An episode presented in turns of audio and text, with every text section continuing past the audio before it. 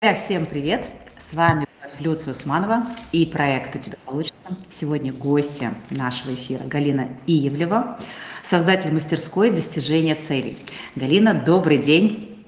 Добрый день! Спасибо, что пришли к нам сегодня. И мы с вами поговорим на такую интересную тему, почему цели не достигаются. Давайте поговорим. А, мне кажется, что в современном таком информационном пространстве тема целей, она вот достаточно активно используется. Ее со всех сторон все транслируют. И вообще в западном обществе есть такое, что обязательно цели должны ставить, достигать их, двигаться. Идти. Если не можешь двигаться, то хотя бы смотри, лежи, ползи в сторону цели, но цель ты должен иметь. И, например, люди бизнеса с этим ну, хорошо знакомы, да, мы ставим цели, мы к ним идем. А люди, которые все мы разные, иногда ставят цели, иногда нет. У меня вот первый вопрос к вам. Всем ли нужно ставить цели? И для чего, если это нужно делать всем, если нет, то для кого? Ну, я так отвечу, что хотите вы ставить цели или не хотите, ваш мозг все равно ставит, потому что э, так устроено, ну, так, он так работает. Э, так устроен механизм принятия решений. Я часто очень ссылаюсь на автора теории функциональных систем Петра Кузьмича Анохина. Это наш советский академик, который, собственно, это очень подробно описал. Мозг наш работает примерно так. Э, попадая в определенный контекст, исходя из определенных потребностей, на, ну, контекст – это то, что нас окружает, ситуация, условно, в которую мы попали, там, все, что давит на нас или все, что привлекает нас. Э, мозг формирует какой-то прогноз видения будущего, дальше, исходя из этого прогноза результата, подбирает разные варианты пути к этому результату. Дальше, исходя из прошлого опыта, что в прошлом, как, какие пути как срабатывали и к чему это привело, в первую очередь, каким эмоциям, что понравилось, что нет, подбирает оптимальный путь, и дальше вы по этому пути идете. То есть все, что вы делаете, вы делаете на самом деле так. То есть когда вам кажется, что вы утром ну, не знаю, просто как-то там на автомате встаете, идете, не включаете чайник, чтобы заварить чай или кофе, то, что пьет. На самом деле все равно этот механизм проигрывается. Вы попадаете в определенный контекст, то утро я встал с кровати, у вас впереди возникает вот это вот именно в виде картинки, этот чайник или там чай, что-то еще, хоть мы это не сознаем, это очень быстро. Ну, так же, как мы не сознаем, как компьютер работает, а там программа работает, хотя мы ее не видим, так и здесь. И дальше он возвращается назад и прописывает путь из точки, где вы стоите, значит, натягивая там штаны на одну ногу, до точки, где этот чайник закипел, и прокладывает туда путь. Поэтому хотите вы ставить цели, не хотите вы их ставить. И как раз вопрос, зачем ставить цели, это э, ответ на него такой – ваш мозг все равно ставит цели. Вы все равно слушаетесь его, и как вот этот вот э, мышь тот в мультике за сыром к этой mm-hmm. цели идете. Просто либо он ставит их как-то на автомате незаметно для вас, либо вы, по сути, так раздвигаете двери лифта туда и говорите, а теперь я порулю. И, ну, вообще, кто такой я? Потому что, когда он их ставит на автомате, это что же вы? Это что же но, я? Да, но автоматические цели, как правило, это что-то запрограммированное в нас на уровне там, наших убеждений, нашего прошлого опыта. Ну, наверняка э, многие из вас обращали внимание, что человеку свойственно похожие вещи делать одинаково. Я вот люблю эту историю рассказывать на эфирах, что я однажды обнаружила, было время, когда-то мы все жили в совершенно другом времени, еще год назад это было, да, я летала часто в Израиль и, и обнаружила, что каждый раз по прилету, когда я проходила зону выдачи багажа, таможни, я заходила в туалет и шла раз за разом в одну и ту же кабинку. А там всегда мало народа, она всегда была пустая, а она была очень удобная, там с чемоданом легко зайти, много места. И как-то я прям уже захожу туда, как все, все свободны. Но вот если не думать, в этот момент же думаешь о том, как сейчас поезд будешь добираться, там до любимой хайфи, все дела. И точно так же, как вот эта кабинка в туалете, точно так же мы одинаково реагируем на какие-то события, ставим цели и на работе, и да где угодно, и, ну там в целом по жизни. У кого, например, есть э, такая тенденция, получив, допустим, не бизнес возьмем, получив зарплату в первую же неделю тратить большую ее часть, ну, ваш мозг снова ставит цели, каким-то образом потратить эти деньги. То есть это в любом случае происходит. Мы в любом случае эти цели ставим, просто, ну, срабатывают какие-то уже наработанные механизмы. Но можно сказать так, я хочу по-другому. И тогда мы включаем, ну, знаете, слово есть такое затасканное, осознанность. Но, по сути, mm-hmm. осознанность – это что? Это э, увидеть, как срабатывает мой автоматизм, и сказать, а что, если я хочу, чтобы что-то другое, чтобы какой-то другой сценарий реализовался. Тогда мы ставим цель, для чего мы ее, например, пишем чтобы вообще ну, ну, не потерять ее, чтобы сфокусироваться, чтобы сказать, я все-таки хочу, чтобы вот это произошло. Поэтому, ну, если ваш автоматизм, все, как вы ставите на автомате цели, вас абсолютно поддерживает, и вас устраивает все, что происходит в вашей жизни, как вы живете, что имеете, как вы себя чувствуете, mm-hmm. значит, ваш мозг прекрасно справляется с целеполаганием. Если вас не устраивает, ну тогда можно вмешаться и ставить цели как-то по-другому. То есть получается, что цели стоит ставить тогда, когда мы хотим что-то изменить в своей жизни. Ну, собственно, да, это логично. То есть мы находимся вот в этой пресловутой точке А, где нас что-то не устраивает, и мы себе представляем какую-то иную точку Б, где я обладаю, там, не знаю, э, теми качествами, атрибутами, материальными ресурсами, там, нематериальными активами, которые меня порадуют, зачем-то мне нужны и сделают мою жизнь прекрасно, или я ожидаю, что они такой ее сделают. То есть если я хочу э, взять управление этим процессом в свои руки, то мне нужно исходить в первую очередь из целей. Верно ли я понимаю? Но тут нужно еще понимать какую штуку, что цели ну, не работают как какая-то магия. Я, значит, вот написал цель, у меня конечно. миллион долларов, и я ну, лежу конечно. на пляже, у меня пассивный доход, вот это все. Нет, а цель, по большому счету, это же ну, сформулированная цель – это всего-навсего инструмент. Вот если вот эта автоматическая цель с чайником, она для чего нужна?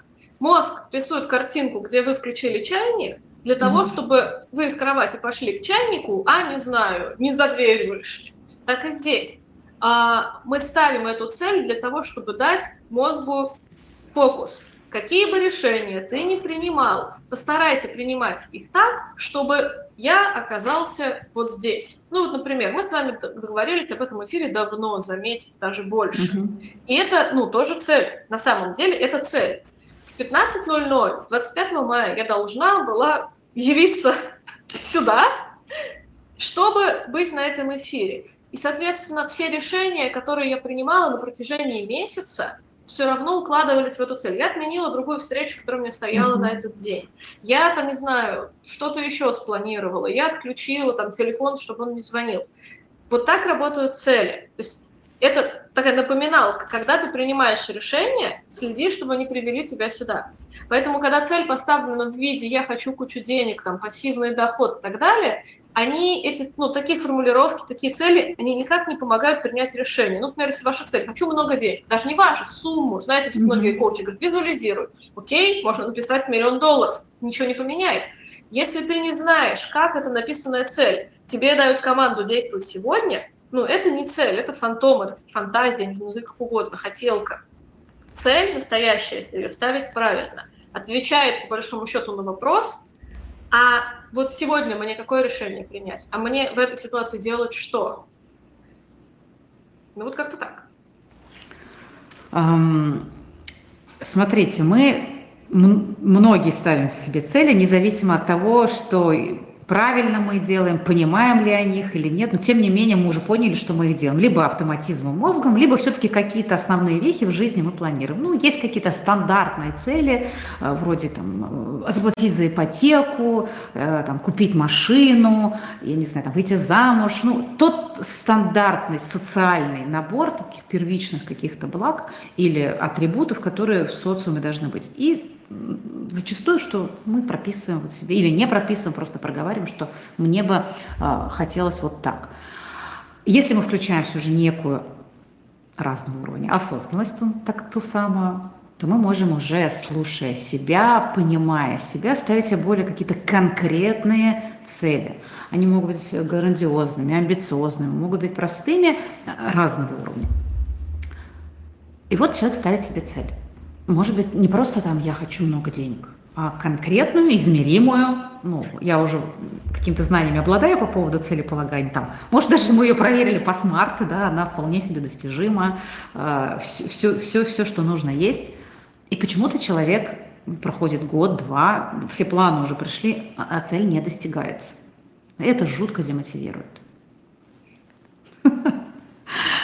Что, что, что, почему так происходит? Вроде бы человек, э, вижу цель, не вижу препятствий, я к ней иду. Каждый день я принимаю какие-то решения, которые, как мне кажется, меня к этой цели при, приближают. Но по факту получается, что-то пошло не так, и я до сих пор не там. И вот это разочарование, которое настигает, наверное, каждого человека, который ставит себе какие-то ну, такие интересные, яркие цели, оно, в общем-то, не, не, не, по-разному на нас влияет, но вот почему, давайте начнем разбираться, почему все-таки так происходит, почему мы цели не достигаем, почему недостаточно просто поставить, делать и обязательно прийти. Слушайте, ну, на самом деле э, есть очень много причин, предпосылок к этому. Нет какой-то одной конкретной веры, все сейчас, у всех так, у всех одинаково. Mm-hmm. Во-первых, э, большое ну, множество проблем начинается, собственно, с постановки цели. Потому что то, что люди называют целями, целями, ну, в том смысле, в каком вообще этот инструмент работает, опять же, для нас, как, как у нас работает мозг, целями не является. Mm-hmm. То есть от того, что кто-то сел, сказал, о, я прочел статью в интернете, надо ставить цели. И там есть задание, напишите 25 целей на ближайший год. От того, что человек сел и написал 25 целей на ближайший год, у него целей не прибавилось вообще. Почему?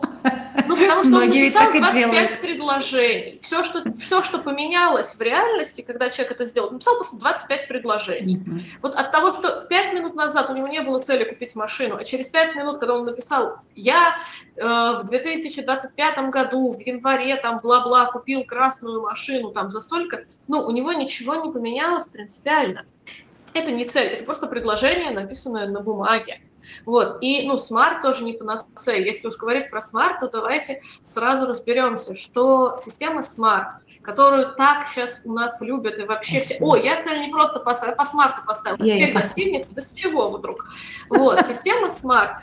А, я сейчас не помню фамилию того чувака, который ее разработал, но есть, а, и у меня даже есть где-то в моих материалах, и в видео, и в статьях отсылка к нему. Ну, американец который придумал удобную систему для американских корпораций, где была определенная проблема. Разные подразделения работали не слаженно. И он придумал, а давайте ставить цели по системе SMART, чтобы у нас разные подразделения фирмы одновременно давали нужный результат, который складывается в главный результат фирмы. И все эти буковки в этой системе SMART, там specific, measurable и так далее, achievable, timed, они должны приводить к тому, что каждое подразделение выдает нужный результат в нужное время, который является кусочком большого результата этой компании, ну, не знаю, снабженцы достают там необходимое, продавцы обеспечивают заказы. И в конечном итоге это складывается в бизнес-процесс.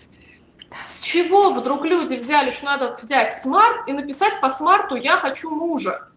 Я, значит, какого голубоглазого, когда через и, год... И должно быть это измеримо, достижимо, да, конечно, и измеримо. Вот сейчас возраст, размер, значит, члена напишем, все, все измерим. Давайте вот. измерим будущего мужа. А, или машину, или количество денег. Ну, до тех пор, пока вы не корпорация с работой куча дел, сейчас SMART можно выкинуть на помойку. Вот. Э, э, спасибо вам за эти слова. Ну, правда, потому что когда я вижу а, в инстаграмах а, девочек, которые говорят, давайте поставим цели, проверим их по SMART, и у вас все получится, у меня, у меня дергается правый глаз, и я не понимаю, что, ребята, как, как вообще вы вот это вот прилепили сюда. Поэтому спасибо, что вы развеяли этот миф сейчас.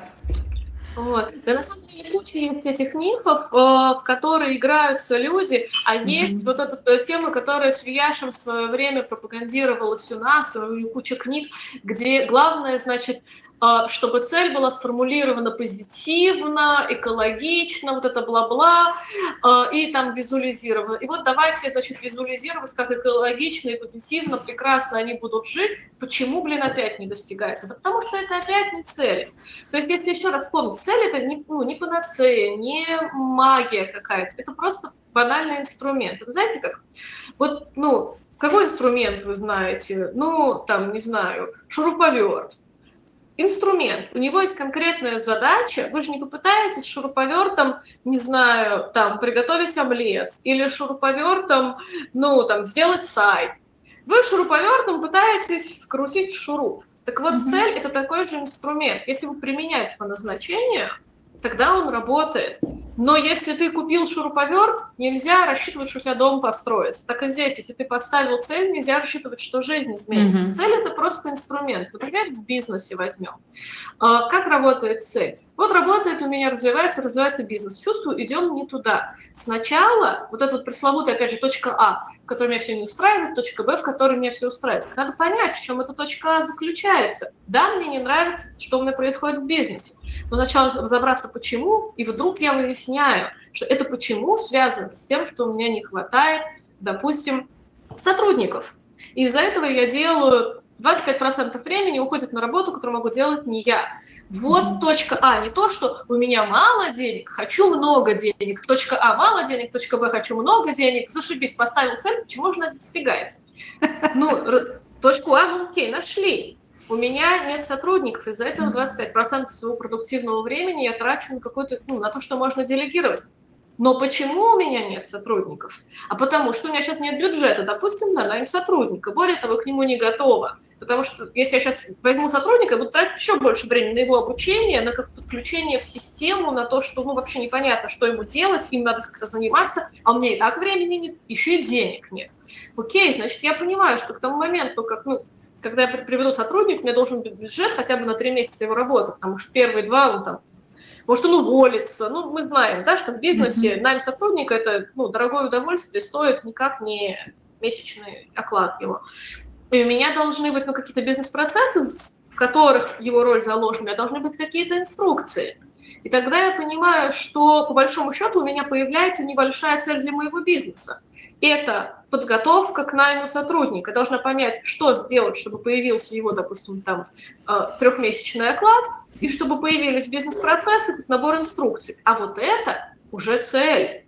Не куча денег в конце, не а, у меня прекрасная команда, все они работают высокопродуктивно, и я, значит, прекрасно лежу под пальмой и работаю, значит, два часа в день. Не это цель, а прописанный бизнес-процесс, набор инструкций и подушка на неудачный найм там трех кандидатов, из которых, дай бог, останется один. Вот это цель. И если цель поставлена так, я знаю достаточно, ну, мало, малый будет процент, когда она не достигнется. Mm-hmm. А если цель поставлена в точке А, у меня бизнес приносит 20 тысяч рублей, в точке Б 2 миллиона. Ну вот почему эта цель не достигается? Потому что это не цель. Ну, фантазия, мультик какой-то детский. Э, Галина, у меня вот здесь все-таки уточнение. Да, давайте, э, хорошо, пусть это будет бизнес, и опять же 22 миллиона очень, мне кажется, многим будет резонировать.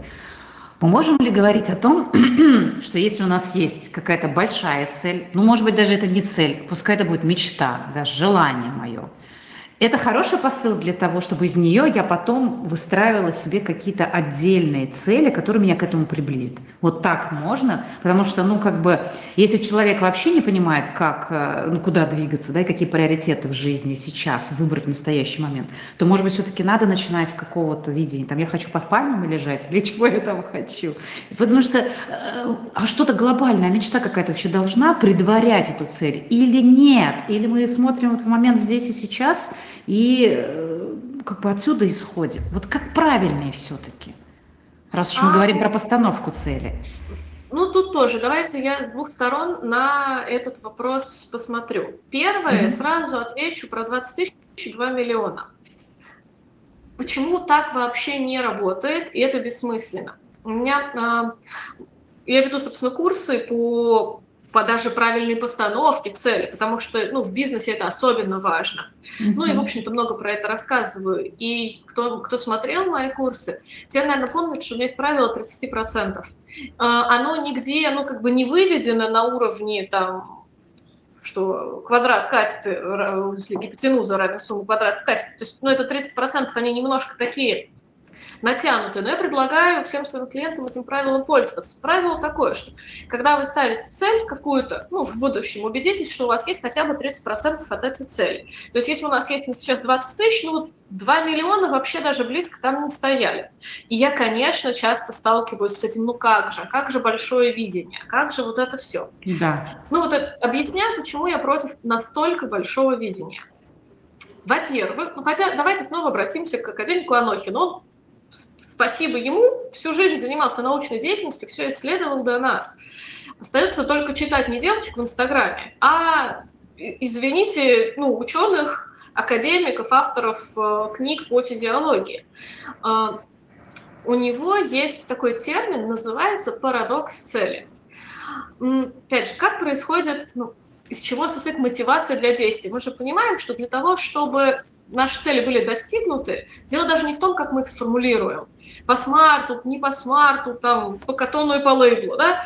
А, надо делать что-то. А вот сделать самая большая проблема. А, и для того, чтобы мы что-то делали, у нас должна быть мотивация. Так наше поведение устроено. Нет мотивации, нет действия. Но мотивация это опять же не вот это вот слово, затасканное в Инстаграме, это реально его значение. А, должно быть желание оказаться где-то, и, с другой стороны, не оказаться где-то еще. То есть не чувствовать себя плохо и чувствовать себя хорошо. У нас всегда действует не желание испытывать негативные эмоции, mm-hmm. желание испытывать позитивные эмоции. Это ну, вот то, как работает мозг. Не я придумала. Это многие ученые это исследовали, все сошлись на том, что э, когда наши потребности какие-то не удовлетворяются, мы испытываем негативные эмоции. Да банально от физиологических, да, мне холодно, я себя неприятно чувствую, я хочу в тепло, то есть я не хочу, чтобы мне было холодно, я хочу, чтобы мне было тепло, или я не хочу, чтобы мне было страшно, если нахожусь там в темном переулке, и я хочу, чтобы мне было спокойно. И, и вот мотивация для поведения. Уйди из темного переулка в светлый. На каких-то ну, больших делах, они что же состоят из маленьких действий? Механизм тот же. Я не хочу испытывать негативную эмоцию, хочу испытывать позитивную. С негативными вроде все понятно. Мне не нравится, когда у меня 20 тысяч, мне не хватает денег, я там не могу себе купить, что хочу, или так я испытываю стыд по поводу того, что все на меня смотрят, я неудачница и так далее. Вот. А с позитивными, там какая история? А, предвкушение позитивной эмоции появляется из прогноза достижения какого-то результата. Опять же, если брать наш пример с чайником, что заставляет нас двигаться и совершать работу по включению чайнику? Это работа, надо потратить энергию. Мозг, он вообще жадина редкий. Он будет выдавать вам эти кванты энергии только на то, что реально приведет к чему-то хорошему, где он в конце будет счастлив. Поэтому он помнит, а когда я наливаю чашечку чая горячего, ароматного, мне хорошо, он всегда обращается к прошлому опыту, видит, что он окрашен эмоционально позитивно, а, и говорит, заваренный кофе или там чай – это вот такая очень приятная штука. Mm-hmm. Поэтому давай-ка напряги свои, свою попку и двигай, включай чайник.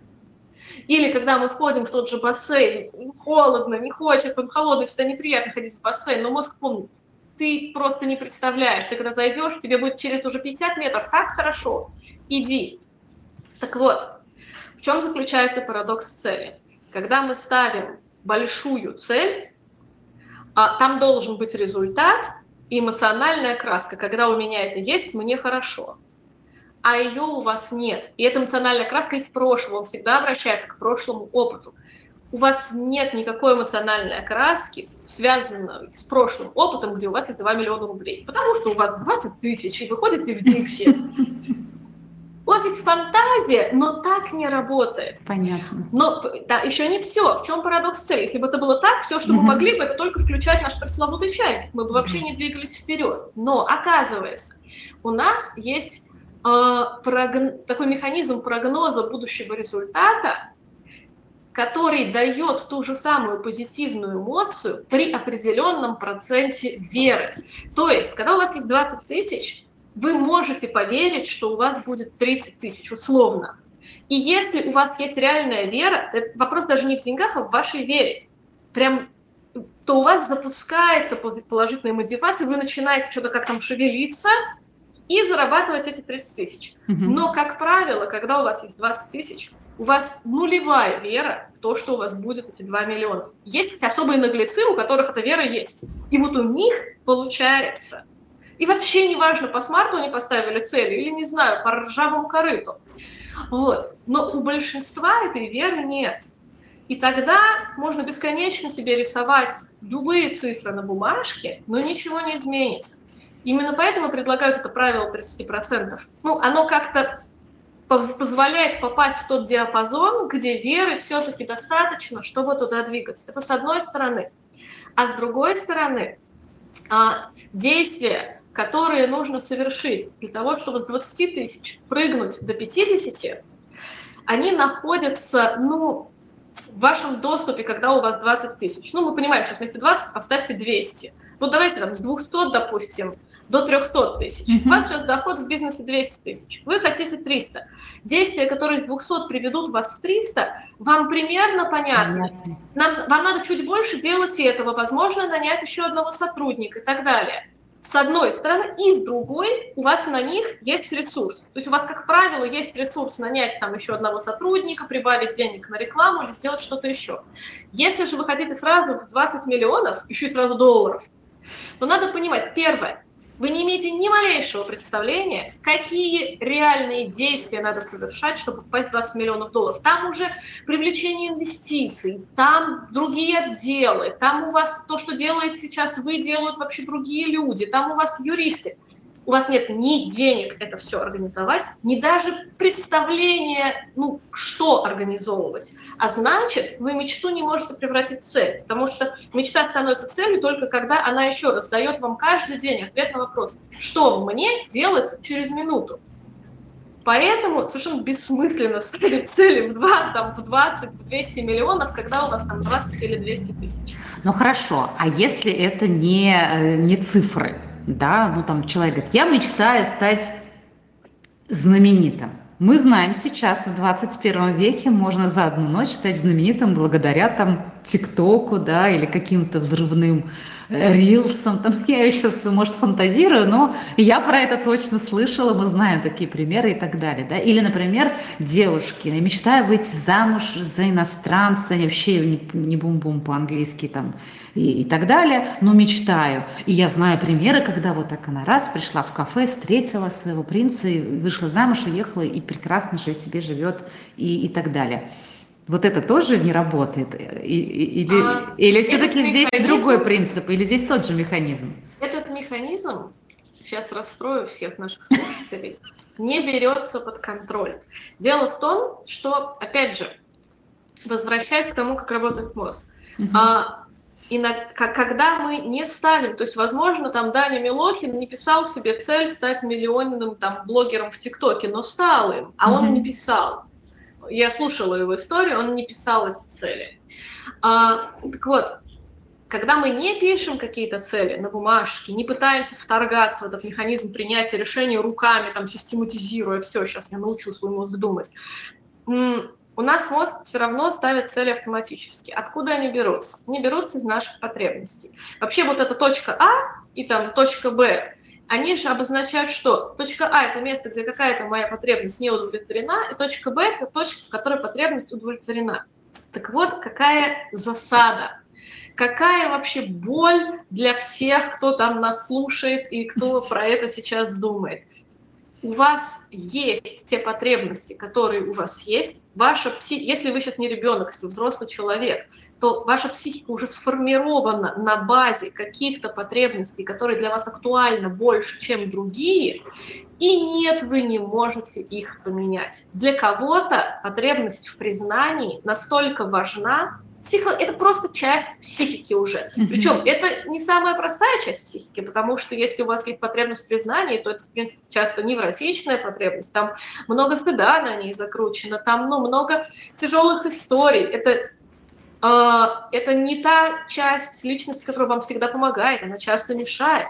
Но если она есть, то в любой ситуации такой человек будет делать что-то, что дает ему чуть больше признания. И иногда он таким образом залетает в ТикТок, залетает, потому что он будет стремиться это признание получить. А у кого-то есть потребность э, в безопасности.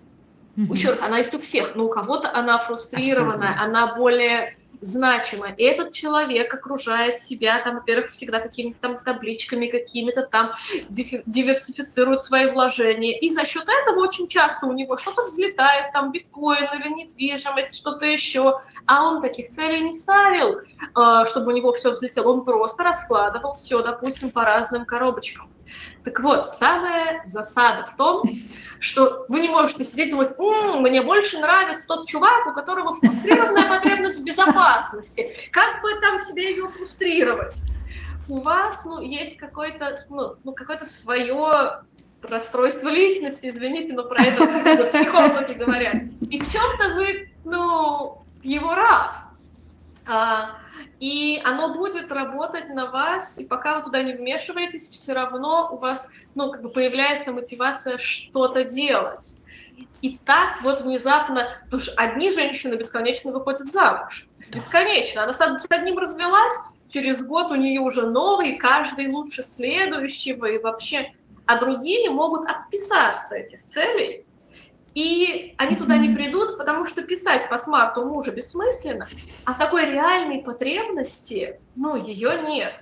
Ну, например, у меня такая история, мне уже все вокруг, я не замужем, и давно. У меня трое детей, но ни одного мужа. Вот, и э, мне уже прям говорят, ну, ну, Галина, ну, уже, ну, уже, ну, познакомься, уже начинать встречаться. Я вот просто это значит так весь мой бизнес-план на сегодня. Надо вписать еще, ответить на три сообщения в Тиндер. Значит, как бы это там ввести в привычку.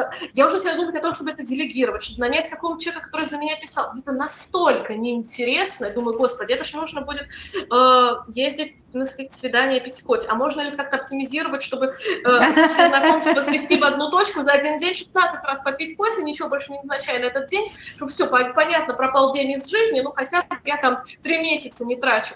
Ну, то есть это говорит о чем? Что у меня реальные потребности кокетничать, общаться, хихикать, встречаться, знакомиться. Нет. И я никак ее не могу в себя вставить, даже если я буду писать себе эти планы. А у кого-то также с деньгами, а у кого-то также вот, ну, там, с блогом, с признанием, с эфирами. Печаль. Печалька. Печалька. Так, Галина, в таком случае, как понять свое расстройство личности? Будем придерживаться этой истории. Увидеть свои, там, я не знаю, эти когнитивные искажения, да, что я думаю, что я такой, а на самом деле я не такой. Как тогда, раз вот уже на этом этапе мы получаем проблемные, да, свои истории, что мы ставим цели не те или не так, как, понимая себя, вот поставить тогда правильную цель, которую хотя бы будут, будет шанс, что она реализуется. Есть такой метод, ну, и у него нет никакого названия, я просто как-то в консультациях э, при, пришла вот к такой системе э, и увидела, что так получается. Я уверена, кстати, есть разные методы. Все коучи работают как-то по-своему. Mm-hmm. В общем, как можно сделать самостоятельно, опять же, без коуча. Понятно, лучший способ пойти к хорошему специалисту, mm-hmm. к хорошему коучу, к хорошему психологу, иметь постоянно в своей жизни там, терапию или коучинг, и тогда все про себя становится, ну как не все, многое про себя становится mm-hmm. понятно. Но что можно сделать самостоятельно? Можно попробовать повыписывать самые свои горячие желания. Вот прям что хочется. Прям вот это вот тот самый список всего, чего прям правда хочется. Но не, не пытаться туда притянуть за уши, а, знаете, как я говорю, что а, все цели у своих клиентов, если я начинаю заниматься в их голове такой сортировкой, они а, раскладываются на несколько таких коробочек. Одна коробочка хочу по-настоящему, вторая, ну, почему-то очень сильно боюсь не получить это, и огромный такой контейнер для грузоперевозок э, с большой надписью «Ни хреново было бы». Вот, ну правда, ну что, а что бы не захотеть машину? Наверное, хорошо, да, а что бы не захотеть домик у моря вообще любимый всеми? Это вообще просто кого не спросить. Все хотят домик у моря, да. выйти пить кофе на балкончике, да, глядя на волну. жили никогда у моря. Там влажно, там в плохую погоду там задувает во все щели, mm-hmm. там ну столько всего, что вы даже не знаете. Ну ладно, бог с ним, с этим домиком. Вот. Ну, в общем... Но все его хотят. Если, да, если не писать в этот списочек желаний с категории прям не хреново было бы, постараться туда написать, ну, то, что вот прям как-то ноет, болит, Потом по каждому из этих желаний можно, опять же, разными способами, тут все коучи вам дадут разные способы, но можно выявить ключевую потребность, которая стоит за этим желанием. И тогда потом посмотреть, написал 25 своих желаний. У вас, скорее всего, получится, что в 18 из них одна ключевая потребность. Ну, приведу пример, как это работает. А, я однажды так работала с клиенткой, и она выписывала разные-разные желания. Ну, просто один пример. У нее там была машина. А, вот когда вы пишете там желание про машину, за этим может стоять очень много ваших реальных потребностей, реальных, которые у вас есть. Вот машина – это то, что вам ну, социум в мозг вложил. Хоти машину. Но если вы ее хотите, вопрос, почему вы ее на самом деле хотите. Там может быть потребность в признании. Если у меня есть дорогая тачка, то я молодец. И тогда меня уважают, там, признают. Там может быть потребность в безопасности. Я, если что, не останусь без возможности куда-то сам добраться. Там может быть потребность в комфорте. Я не хочу там такси каждый раз разные эти самые. Вот я люблю очень комфорт. Блин, такой гедонист, гедонист. А у моей клиентки было другое мы стали копать эту машину и увидели, что все, что ей хочется от этой машины, это свобода. Как потом оказалось, она э, жила в достаточно ну, тяжелых отношениях, там не произошла сепарация от матери, мать очень давящая, уже ну, клиентка-то была взрослая, а мама там прям совсем со своими тараканами очень давящая, очень жесткая, очень ну, как бы связывающая, контролирующая. И по сути все желания моей клиентки, когда мы их разворачивали, оказывались про свободу. И тогда становится понятно, что ну, там не в машине дело, там все, что, ну, глобально, что нужно делать, это первым делом разъехаться с мамой, с которой, как выяснилось, они жили вместе. Какая машина? То есть какие цели? Про машину, там, про, не знаю, что-то еще. Там главное – это разъехаться с мамой.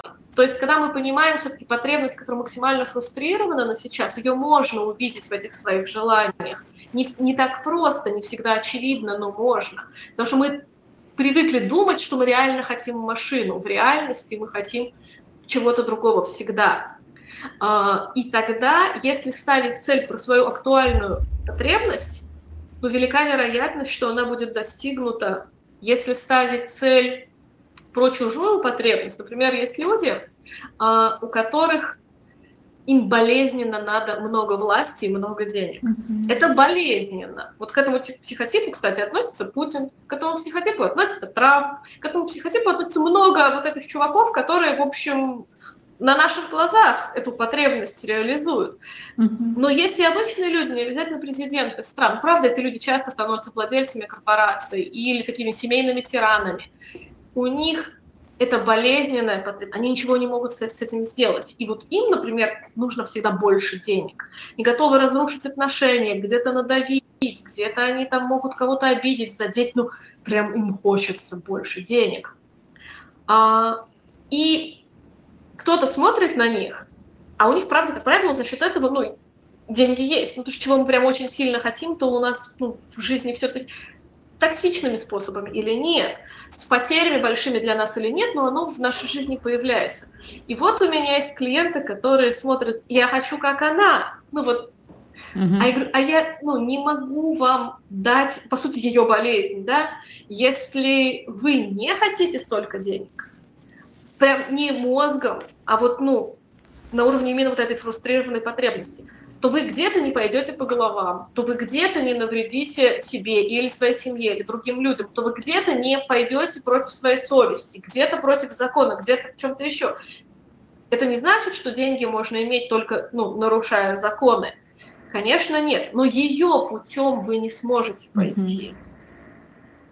А, ну, а для нее это вообще единственный путь, который тоже, ну, на самом деле, ну, неплохо бы все-таки как-то учиться менять, потому что, как правило, когда мы идем за своими целями из вот этих очень сильных невротических потребностей, счастливыми мы не становимся, потому что мы всегда очень большую цену за это платим. Все равно нужно искать компромисс. Вот, поэтому это не значит, что надо отказываться от цели про деньги. Это значит, что, ну, скорее нужно искать, ну, а какие цели в моей жизни – мне и дадут деньги, и все-таки будут удовлетворять мои настоящие потребности. Например, если у кого-то прям фрустрированная потребность в свободе, то ему не подойдет никакая суперклассная должность с очень большой зарплатой в корпорации. Да, она даст цель про деньги, но она не сделает счастливым. Либо человек будет саботировать ее, либо он все равно сделает так, что его уволят. Ну, согласны? Согласна. Мне вот то, то, о чем вы говорите, про человека, которому обязательно нужно, например, власть, или тот, кому нужна свобода, или кому-то нужно открывать новое, я вижу в этом вот э, такую достаточно популярную сейчас историю про внутренние архетипы, да, что если вот ну, человеку важна власть, то есть правитель, да, иногда бывает теневая эта история, то надо вытащить ее, да, посмотреть, и тогда эта энергия будет направляться в эту сторону. Если человек искатель, ему очень важно открывать новое, э, путешествовать, то есть эту историю историю нужно как бы вскрыть, оседлать и эту энергию направить на то, что действительно тебя питает. То есть, например, и, и, и еще это в разных историях как бы соединяется. Это очень интересный подход, он, конечно, не единственный, но он, мне кажется, чем-то перекликается о том, о чем вы говорите так сейчас. Это все, ну, это же все одно и да, то же. Да, это все одно и то же. Это есть те же неврозы, просто описанные красиво. Да, да, да, да. Но это же хорошая история, когда мы понимаем, о чем и, и, и на чем зиждется наши ценности в том числе, да, то есть человеку, для кого-то важен, важен статус, ну, блин, уже признать это, может быть, нужно, что важно это, да, и поставить себе цели какие-то, которые э, тебя будут питать, наполнять, да, а кому-то, правда, вот, ну, не нужны ваши дворцы, я хочу свободы, я хочу путешествовать, я хочу туда, сюда, я хочу быть человеком мира. Увидеть это, мне кажется, тоже достаточно важным, и тогда мы можем не истощаться а наполняться, да, потому что какие-то цели нас, правда, наполняют и бодрят, а какие-то цели вот те же самые, не наши, да, навязанные, они просто, ну, блин, опять лежать в сторону цели, или там, блин, опять там напрягаться, идти в ее сторону. Человеку просто может не хватить мотивации. Ну, и это как раз э, продолжение ответа на ваш вопрос, почему же цели не достигаются. То есть первое mm-hmm. я сказала, что ну, не, ну, мы целью называем что-то другое. Mm-hmm. ТАСС назвали целью, почему она не достигается. Цель – это что-то конкретное. А второе – это если мы выбрали не ту цель, а, то путь к ней будет настолько отвратителен, а, или настолько идти, ну, то есть еще раз, у нас есть у всех какие-то потребности, какие-то из них более значимы для нас, какие-то менее. По большому счету, вот если представить, видели в Excel вот такие вот ну, диаграммки, где вот столбики разной mm-hmm. величины, вот да. давайте представим, что есть э, определенный набор потребностей, который есть у каждого человека, и ее, ну, как бы значимость для конкретного человека будет отображаться, например, величиной этого столбика. По большому счету, вот такая диаграмма, она определяет характер, психотип, архетип, все что угодно каждого mm-hmm. человека. Э, типаж по любой теории типажей. Это да. набор по-разному значимых для нас потребностей. Так вот, э, эти потребности никуда не деваются. Это с нами на всю жизнь. Это связано и с детскими травмами, и даже с нашими генетическими предрасположенностями. Это тоже э, ну, ученые, исследователи, психологи ну, изучали, обнаруживали, что есть что-то, что проявляется у младенца практически от рождения. Раньше еще эксперименты на младенцах можно было ставить, сейчас это запрещено, но сто лет назад эти эксперименты были. Вот, там еще никаких психотравм нет у ребенка, но уже предрасположенность к фрустрации разных потребностей более или менее выраженная была. Соответственно, вот мы это вот условно такой набор. Соответственно, и у вас есть какие-то потребности, которые для вас очень важны. Если ваша цель, э, точнее не цель, а то, что вы вынуждены делать на пути к ней, конфликтует очень сильно с удовлетворением самых значимых для вас потребностей, которые в этой диаграмме самые большие, то тут вот будет включаться саботаж, лень, все что угодно, и мы это можем как угодно называть, там, нехваткой мотивации, там, бла-бла-бла, чем угодно. В реальности это конфликт потребностей. А ваши базовые для все равно важнее. И так или иначе они будут вылезать, ну, как бы мозг будет делать ну, то, что для него важно. Вот, поэтому одна из проблем как раз это путь к цели. Если цель и путь к ней выбрано так, что это идет ну, в противовес удовлетворению самых значимых для вас потребностей, то здесь тоже может не получиться. Это вот как раз одна из причин. И как раз когда этого конфликта нет, тогда вот можно говорить, я оседлал там свою историю, меня mm-hmm. прилив энергии, все. На самом деле энергия не уходит да, на этот конфликт, и тогда мы ее ощущаем. Вот он тот самый прилив. Получается ли э, так, Галина, что мы при правильной постановке цели легко идем к ней. То есть вот это легко и радостно, а, там, я не знаю, легко и просто, это как бы такой свидетель того, что цель поставлена правильно, нет конфликта, и мы к ней двигаемся. А если что-то с кровавыми соплями, что называется, то что-то изначально пошло не так.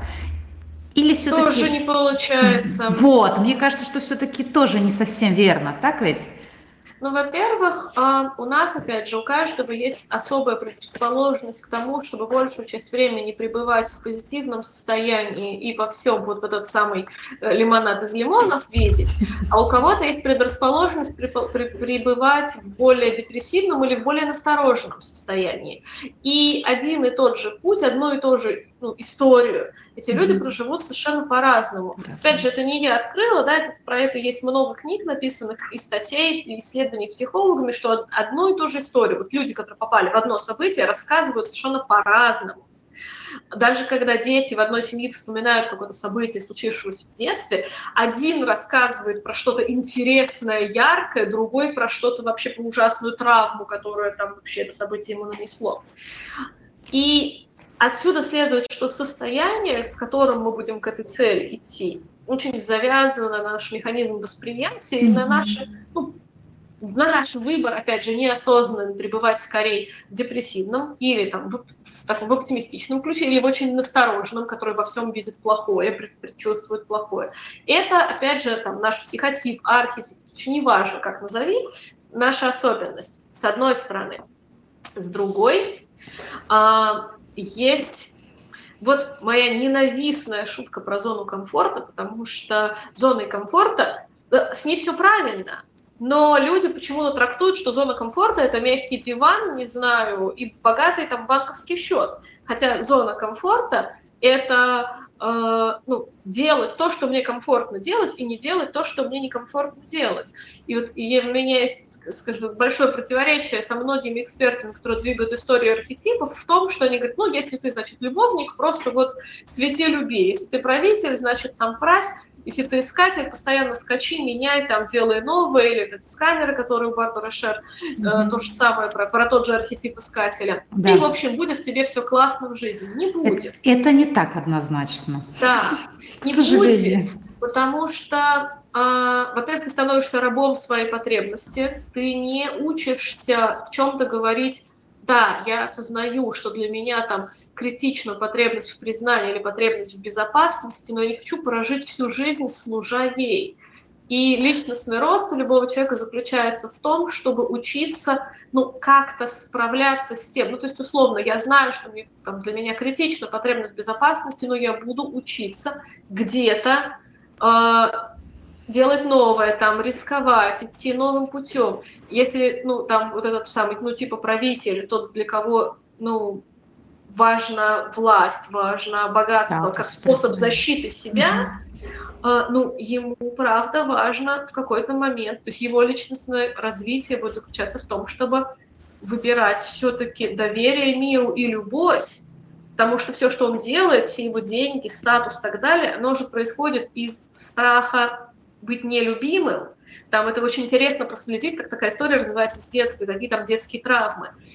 Там, по большому счету, он говорит, я создаю вокруг себя огромную, ну, такую как бы защитную стену из денег, власти, статуса, чтобы никто не мог меня да. задеть, а с другой я внутрь этой стены запихиваю каких-то нужных мне людей, контролирую их нещадно, чтобы они меня любили. Очень интересно, что детки, вот дети, которые вырастают в таких как бы тиранах, они даже в детстве измываются над животными, ну, в серии кошечка, которую я буду обнимать, пока она не сдохнет. Там бабочка, которую я посажу в банку, это будет моя бабочка, пока она не, там не сдохнет. И в чем-то, ну, такие очень сильно контролирующие люди, они, да, они, они не отпускают членов своих семей, они их держат деньгами, и те, оказывается, мы же очень много романов английских авторов про это читаем, про то, как вот эти вот, значит, люди с деньгами держат на этом крючке свою семью, и их потихонечку начинают ненавидеть, но не могут покинуть их дом и бегают за ними вот так. Ну, из развитие для этих людей будет в том, чтобы отпускать людей и позволять им любить себя за то, кто я есть, а не за мои деньги или не потому, что я их контролирую. То есть на самом деле развитие для нас всегда в отказе от своего основного паттерна, а это всегда тяжело. Это всегда тяжело. Но я думаю, что на самом деле, если мы говорим про базовые вот эти стратегии, видеть их, во-первых, надо понимать, что эм, заложено социум, те же, например, если мы говорим геройские стратегии, да, про преодоление, они же очень многие нам просто как бы вот переданы как некий шаблон, да, и я совершенно согласна с тем, что для того, чтобы развиваться как личность, это, это, это это не значит залипнуть в своей стратегии, это наоборот, идти и смотреть, а какие еще стратегии есть. Это развивать внутреннюю гибкость, это понимать, что я не только такой, я еще вот такой, эдакий, могу быть таким э, легким, сложным, глубоким, поверхностным, там, властным, и как дитя природы говорит, я там э, принимаю все дары. То есть вот это, э, в этот момент личность развивается. Но какие-то моменты про себя просто полезно знать, наверное, чтобы ну, да. Да, э, и получается... Не создавать себе... Ну, у меня тоже есть пример про это. Э, ко мне приходила клиентка, которая, ну, явно увидела, у нее был какой-то role model, uh-huh. а, вот она хотела иметь то, что есть у этого человека. А этот человек очень системный, очень дисциплинированный, очень волевой. Вот все делает по пунктам, по правилам, по плану, и в итоге всего достигает. Uh-huh. И она пришла ко мне с запросом, ну, по сути, Галина, помогите мне стать такой. такой а же. я достаточно быстро в личной работе вижу психотипы людей, и я вижу, что это самый ужасный для нее шаблон, что это будет ее убивать, что ее психика организована таким образом, что как только она будет зажата в рамки, она будет саботировать, лучший способ саботировать – это болеть, понятное дело, ну или просто не делать, и она начнет себя ругать, считать ленивой. И потом, когда мы дальше работали, я узнала, что в ее жизни реально были такие истории, когда она пыталась идти этим путем. Вот. И ну, моя работа там заключалась как раз в том, чтобы сказать, вот, ну, тебе не надо такой становиться. Если ты хочешь ну, столько иметь, сколько имеет она, важно найти свой путь туда. Другое дело, что точно ли ты хочешь иметь столько, ну, потому mm-hmm. что, правда, для тебя могут, может быть ну, достаточно тяжело дойти до этого. И потом оказывалось, что она иметь хочет на самом деле и не столько, и не то, а что-то свое, другое. Вот. Э, но при этом вот это вот тот самый баланс, не пытаться э, идти к чужой цели, чужой стратегии, если это у вас чужая у вас просто не получится. Но с другой стороны, не залипать в своей, а замечать, как мы ну, ставим автоматически цели для себя, как бы кормим вот эту свою стратегию э, и не пытаемся ну, ни в чем делать по-другому. Вот, то есть э, в этом смысле, если снова вернуться к концепции целей, очень здорово, если цель с одной стороны ну, полностью ложится на наши ценности, а ценности это тоже э, писали психологи, что ценностями сейчас мы то, что только не называем. Моя ценность – любовь. То есть чего? Вот. Ценность – это не то, что ты захотел назначить себе ценности. Наши ценности базируются, опять же, на наших потребностях. Для нас ценно – то, в чем мы нуждаемся больше, ну, по сути, ценность связана с нашими неврозами. Как ни крути. Кто для кого ценность свобода, его фрустрированного это потребность. Вот. Так вот, э, классно, если цель с одной стороны опирается на ценности или опять же, на самые значимые для нас потребности, а с другой стороны, она для нас в чем-то ставит вызов. То есть, когда с одной стороны ее хочется по-настоящему сердцем, а с другой где-то мандраж, что понимаешь, что придется где-то сделать что-то, ну, что не очень комфортно делать. Но не стать другим человеком, остаться собой. И вот тогда классно, тогда эта цель дает не только там лишний пакет молока в холодильник, но и рост. Потому что если мы, двигаясь к целям, растем, тогда каждый раз, каждый год для нас становятся возможны все новые, все более интересные цели. Не надо будет каждый раз ставить цель про этот унылый пакет молока.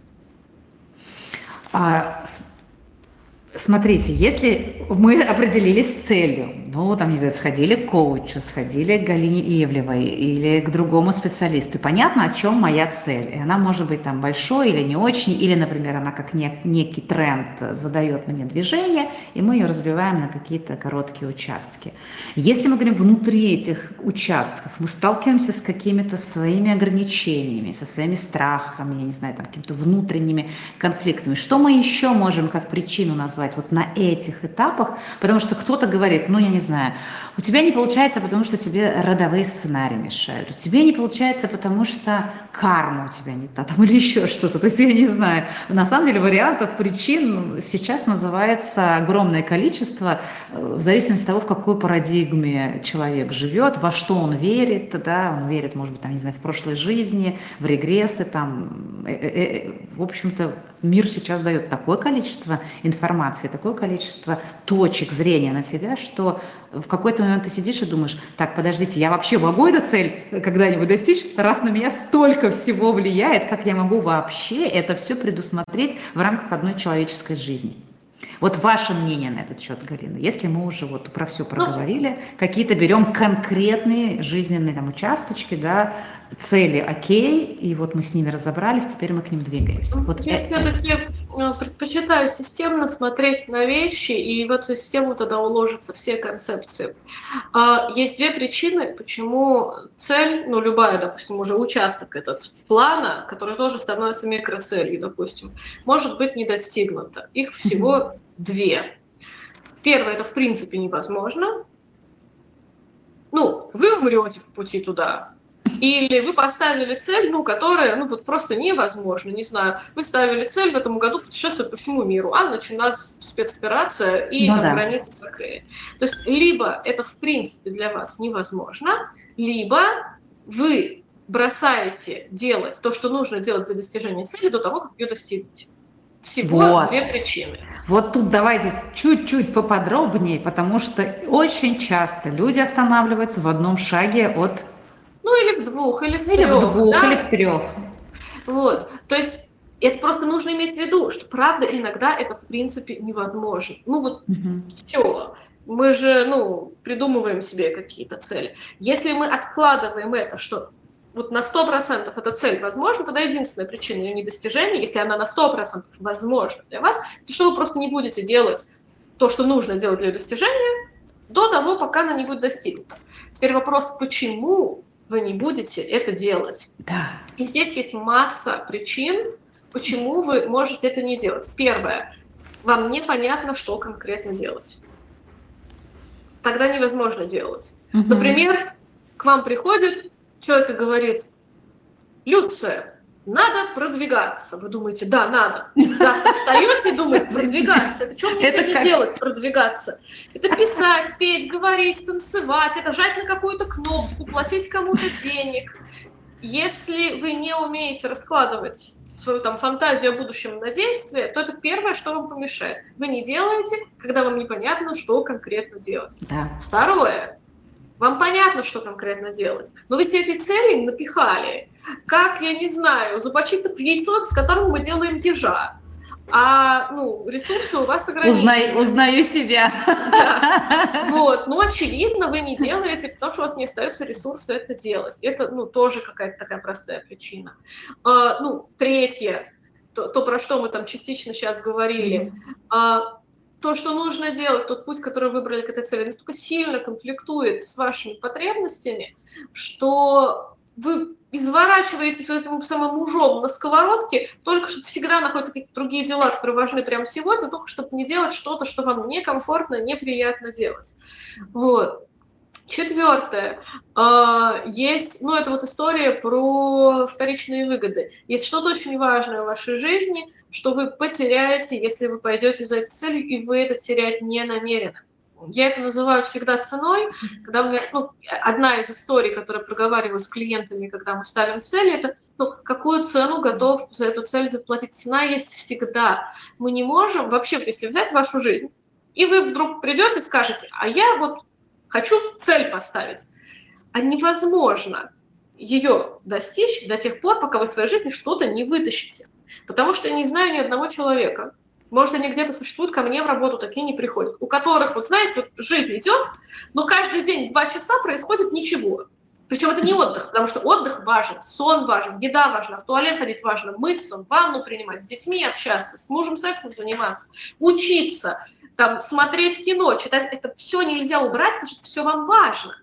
А вот если у вас в жизни два часа, но ничего, когда вы так вот замираете, как, знаете, вот в кино каком-то, два часа проходит, вы отмираете и идете жить. Если такого нет, нет, тогда вы не можете никакую цель в свою жизнь добавить, не убрав сначала из нее что-то. И это то, что люди не делают. А потом mm-hmm. такие, что это у меня цели не достигаются? Ну, а извините, как?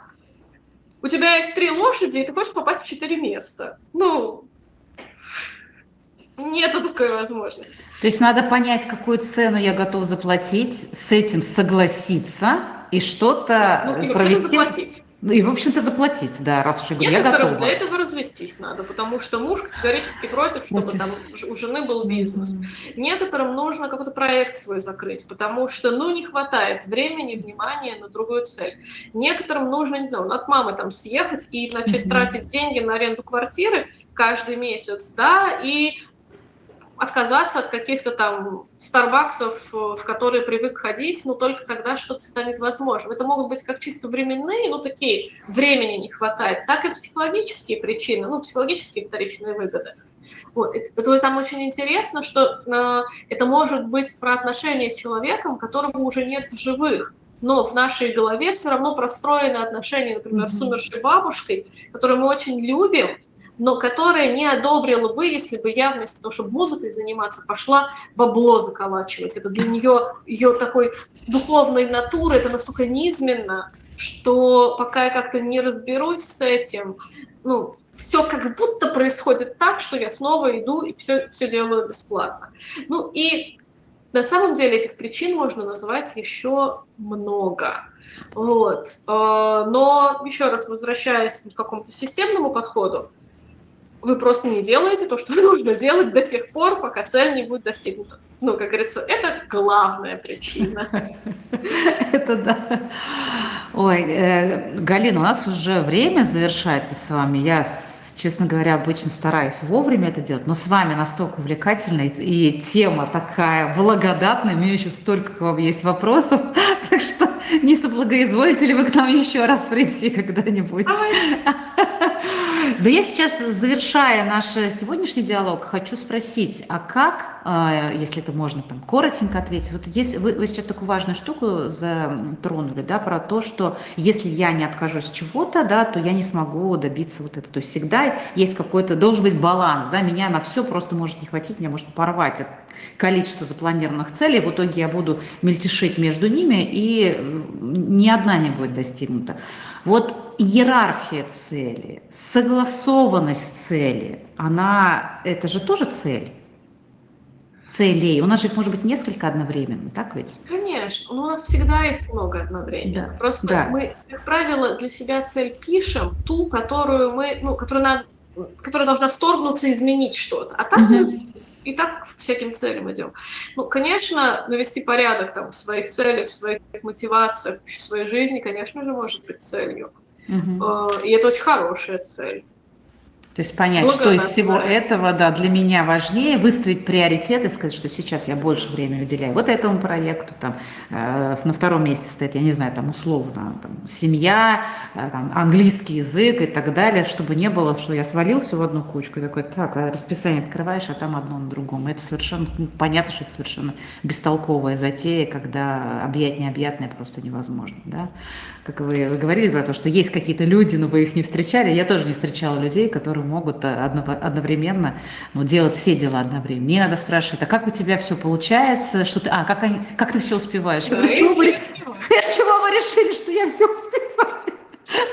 И вот это, это классика, на самом деле, классический ответ людей, которые привыкли, ну, мультизадачных. Есть такие люди, правда, которым интересно вести несколько проектов, и у них это удается. Ну, правда, все, все успеть в любом случае невозможно, если ты чем-то дожертвуешь, да, то есть какую-то, как пазл мы начинаем, так это вот здесь, это так, сейчас вот это приоритетнее и так далее.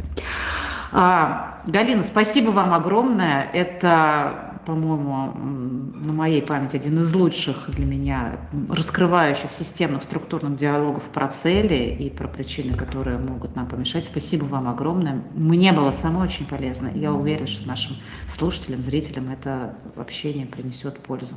Спасибо, Спасибо огромное. большое, очень приятно. Всем хорошего дня.